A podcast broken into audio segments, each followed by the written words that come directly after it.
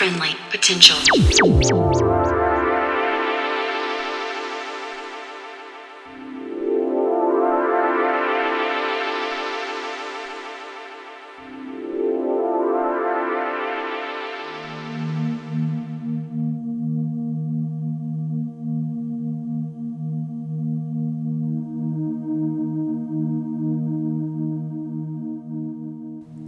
Hey there, and welcome to episode 288 of Friendly Potential Radio.